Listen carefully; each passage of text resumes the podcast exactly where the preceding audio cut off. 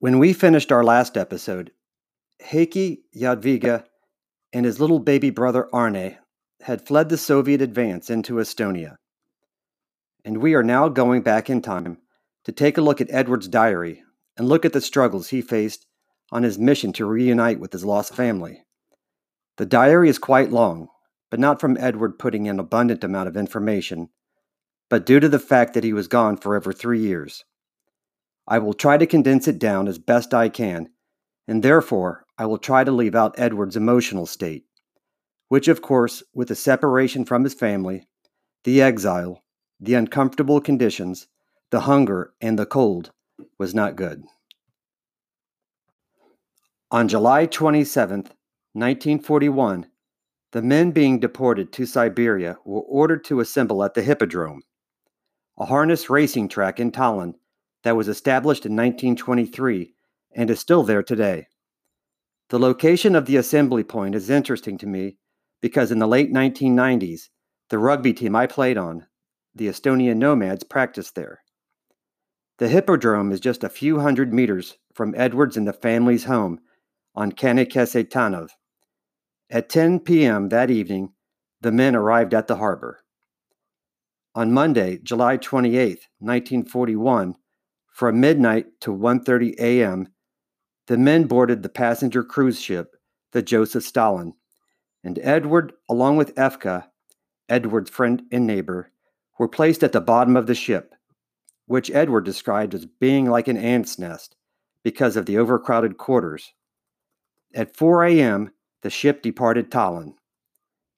At 5:30 a.m. on Tuesday, July 29th, the cruise ship arrived in Leningrad, where a large group of the men on the ship were unloaded.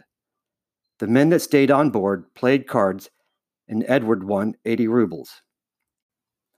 By Sunday, August 3rd, the men were off the ship and on to Russia's famous or infamous train network. The train stopped off at a large city named Kirov that is well past Moscow and only 400 kilometers from the Ural Mountains. In Kirov, the Estonians on the train met up with more Estonians that were exiled from Estonia via the eastern city of Narva by train. On Tuesday, August 5th, 1941, was the last diary entry Edward logged for a good period of time. He writes that he is severely ill and then he arrives at the Siberian camps. While in camp, he is no longer keeps his diary, as he believes that it is too dangerous for him to do so. When Edward makes his next entry, it is January 24th, 1942. He writes about selling some sugar and buying tobacco.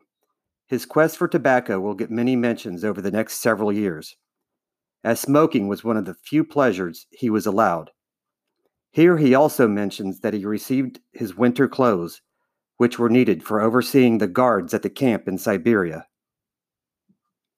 On Friday, February 6th, some of the men in the camp departed by train. At this point, it appears that the men at the camp were seen as useful to the Soviets and were therefore mobilized.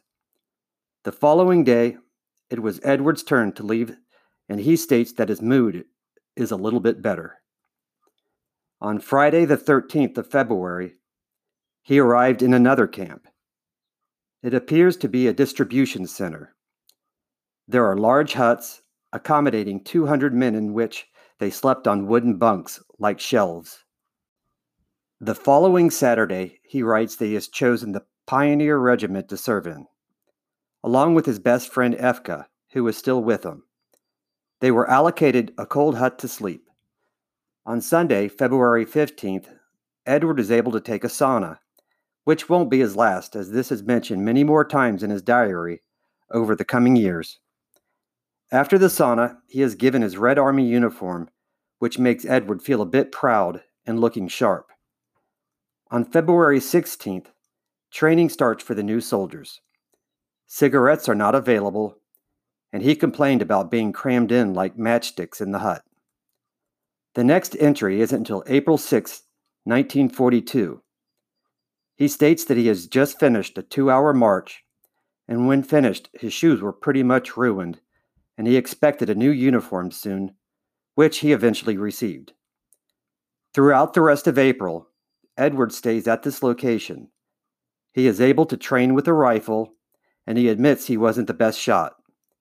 He writes that he was saddened by his situation, but in his next thought, he states that he has made his heart to stone so that he could survive.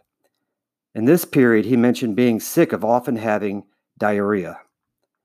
On April 27th, he states that he dreamed of Jadwiga the previous night. And on the same day, he went to visit Efka in the hospital, who was apparently injured now. During this time and into May, Edward's job was transporting the injured via a horse drawn cart ambulance. So he spent a long time tending to horses, and in some days, the camp would clear out for maneuvers while he would stay back, feed the horses, and take lunch. On Wednesday, July 22, 1942, Edward writes Today is Heikki's birthday. I am sending him thoughts, wishing him a happy birthday, and good thoughts from over 2,000 kilometers away. Does he have any idea where his father is? Here it is 6 a.m. At home in Estonia it is 3 a.m. I am on guard duty. Weather cloudy and windy. Memory is starting to fade about home. My head is hardly working at all. You are numb. Couldn't care less about life anymore. Just one thought is clear. When and how will I get away from here? On Wednesday, July 29th, Edward was transferred to the 1st Battalion, whose purpose was to destroy tanks. Rumors swirled around the camp, and activity seemed to increase. On Friday, July 31st, a handwritten letter by Stalin delivered to the camp was read out loud. The letter stated that the men were not allowed to retreat. On August 5th, the men were shipped off to a collective farm to help bring in the crops. There, Edward received fresh vegetable soup and a cucumber, the first of both for a very long time. The work was hard at the collective farm. The workday would normally start at 4 a.m. and continue to 9 p.m but at least they received a better quality food while the portions were still meager. He was able to trade some unneeded clothes for f- fresh farm bread, eggs, and a full glass of tobacco. On August 12th, the men were performing normal training when a man showed up with orders. They were to head back to camp and to start packing. At the camp, it became clear that they were to be sent to the front lines. Edward states The news hit like a bombshell, as no one was expecting it soon. The men later assembled in the parade square where they were given a speech and wished well. The men stayed at camp for a few more days before going to the train station and departing on August 15th from Olensky train station, 700 kilometers southeast of Moscow. After four days on the train, they were only 100 kilometers from Moscow. The following day, they arrived at a train station where they were offloaded and marched into the forest to make camp. In the forest, the men collected branches to make their own huts for shelter. The weather was warm and pleasant. On Friday, August 21st, the men trained on light machine guns before marching to town to take a sauna and buy some fresh food. The following evening, Edward reported it was too cold to sleep. He was in a foul mood.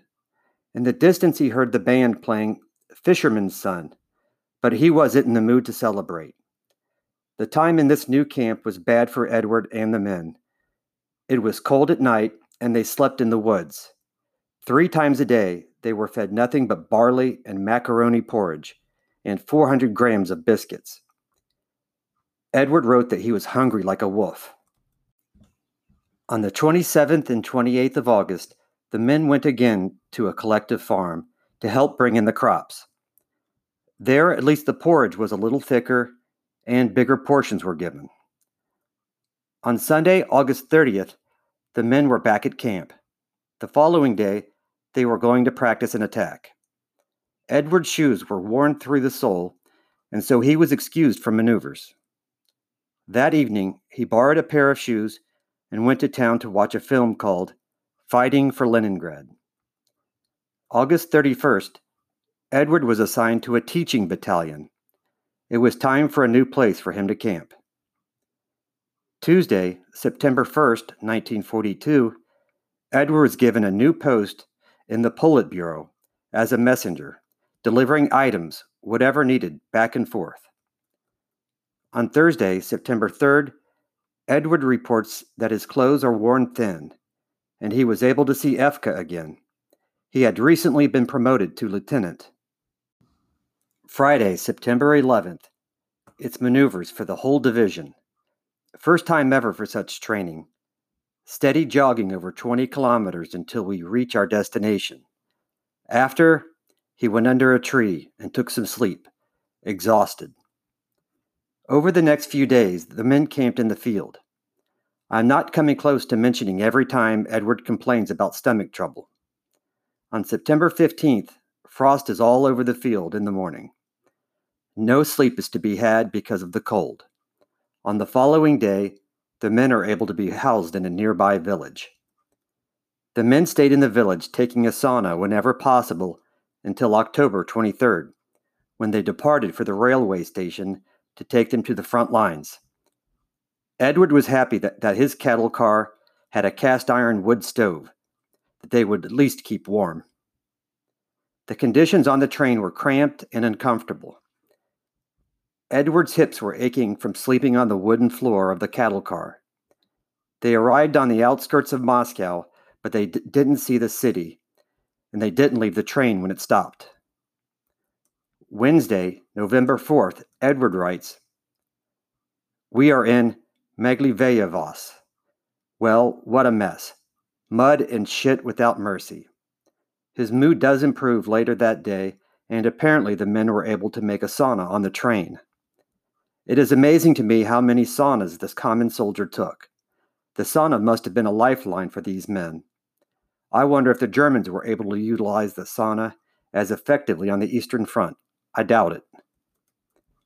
On Friday, November 6th, the train passes through a nameless city in ruins from the war.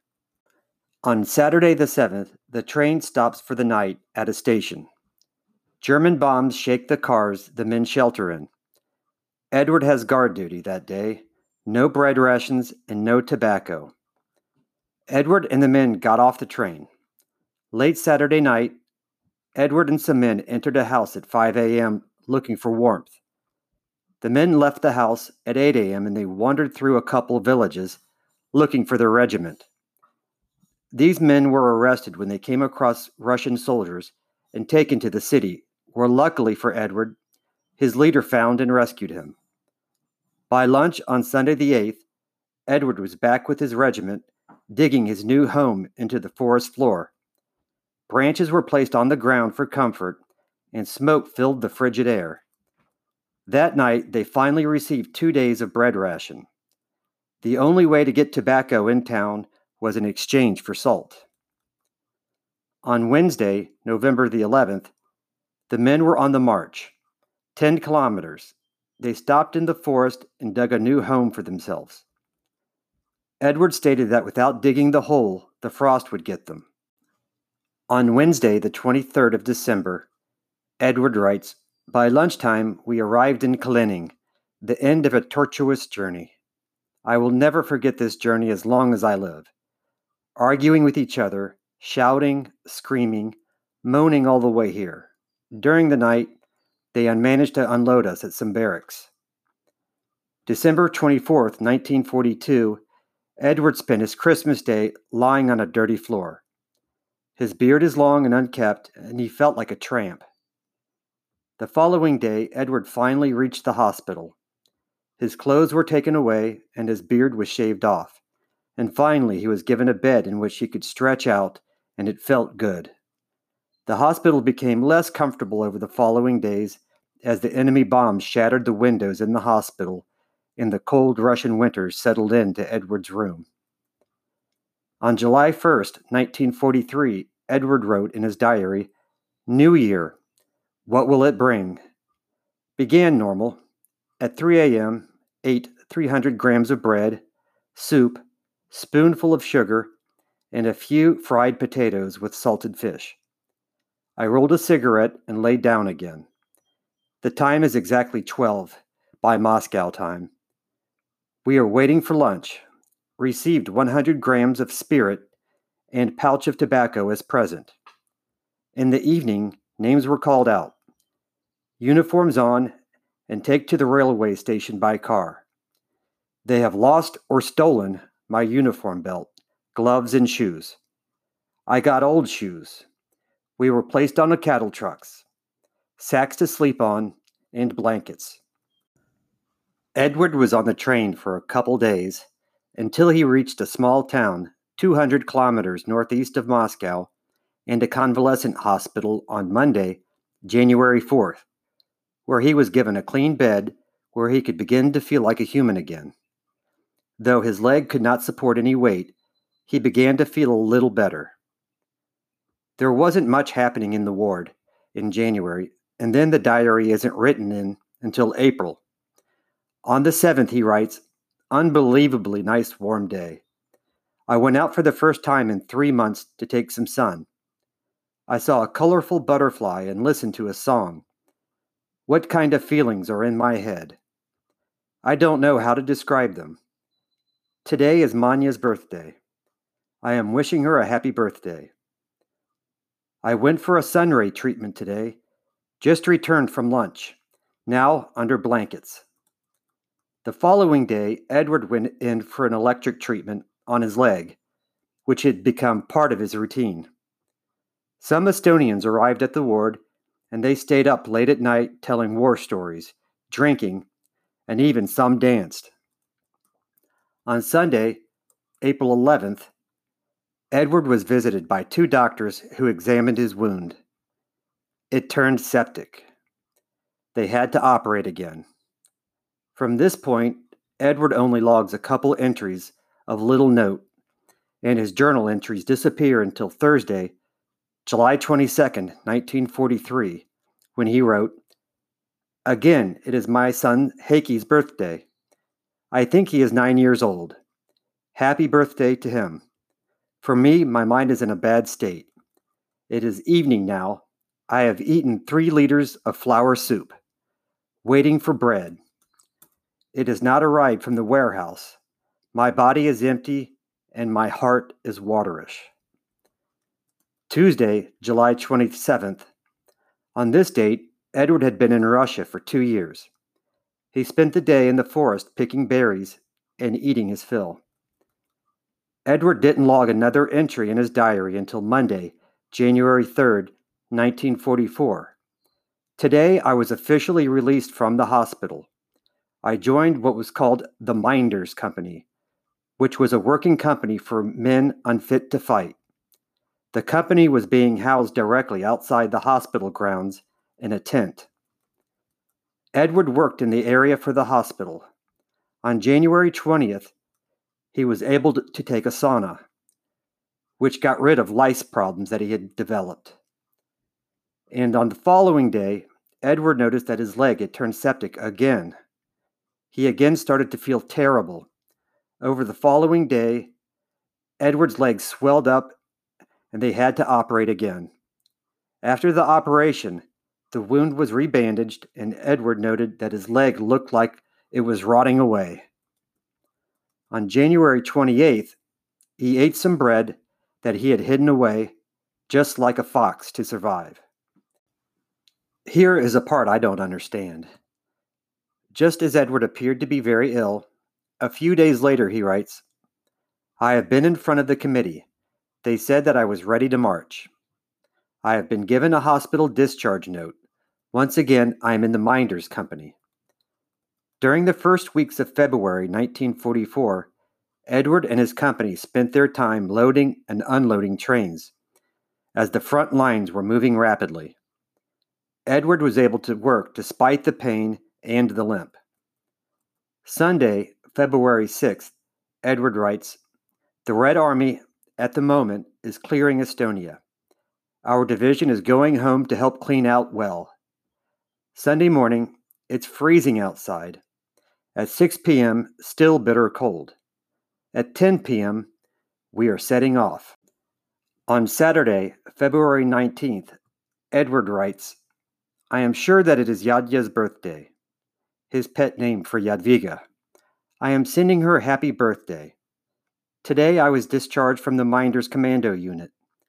In other words, I am fit to fight again. This means I will have to go through hell again. Now I am just loitering around. Edward was posted to the 2nd Battalion Special Squadron, and over the following couple weeks, Edward and the men spent their time training.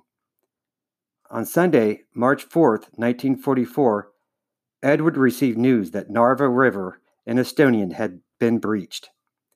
At this point, Edward had a head cold and was too unwell to celebrate. More news about the Estonian front trickled in over the following week. Narva was being bombed at night. The front lines were at a standstill. Edward could hear again the distant rumble of a cannon fire. The diary goes blank again until Thursday, August 2nd, 1944. There is nothing unusual to report in the couple entries that he made. He mostly wrote about food and work. On Friday, September 8th, Edward received orders that they were going to the Narva front. The following day, he wrote, The time is 5 a.m. We get up, dress, and head straight for the train station, and our journey starts. Arrive at Oudouwassi at 5 p.m. I slept all the way here. Soon we will be at Lake Peipsi. It is about 72 kilometers away, about two to three hour walk. The time is now 11 p.m. We are near home soil at last. An attack has started. The men walked all night in the bitter cold and arrived at Lake Peipsi the following morning at 10 a.m. Edward was feeling sick, but the men were allowed to rest throughout the day. The men stayed on the Russian side of the lake for several days, sleeping in abandoned farmhouses. On September 17th, Edward took a small motorboat across Lake Peipsi. He had finally reached Estonian soil. He arrived late at night and the enemy dropped three bombs nearby. They spent the night in the woods. In the following days, the men marched north towards the front. At this point, we are nearly finished with Edward's diary. From here out, I, I will quote directly from the diary.